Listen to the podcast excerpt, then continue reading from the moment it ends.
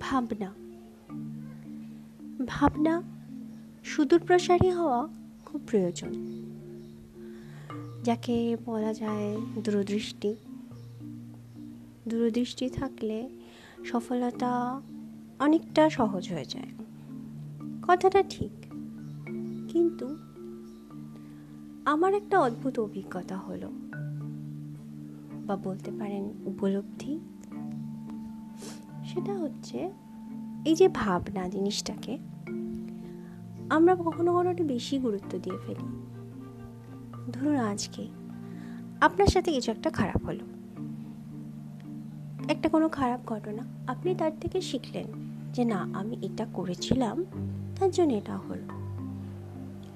কিন্তু তার সাথে সাথে ভেবে ফেলা মানে ভবিষ্যতেও আমার এরকম হতে পারে, আমি যদি নিজেকে না বদলাই এই রকম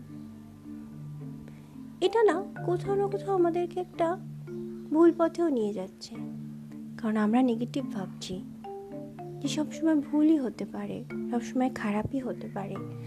অন্য কাউকে আমরা খারাপ ভাবছি।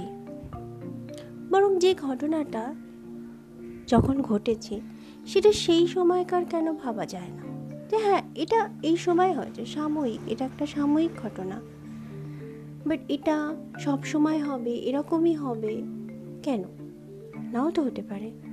আমরা ভালোটা কেন ভাবতে পারি না খুব সহজে?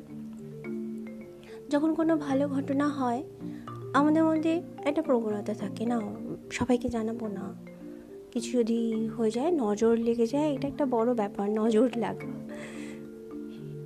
এবং তার সাথে সাথে মানে একটা ভালো কিছু হলে কোথাও না কোথাও একটা বিশ্বাস করতেও আমাদের না কেমন একটা দ্বিধাবোধ হয় যে সত্যি এতটা ভালো হয়েছে? এই জিনিসগুলো কেন হয় আমাদের সাথে? কিন্তু এটা খারাপ ঘটনা। ইনফ্যাক্ট হতেই পারে আপনার সাথে হয়নি। বাট আপনি কিন্তু রিলেট করেন।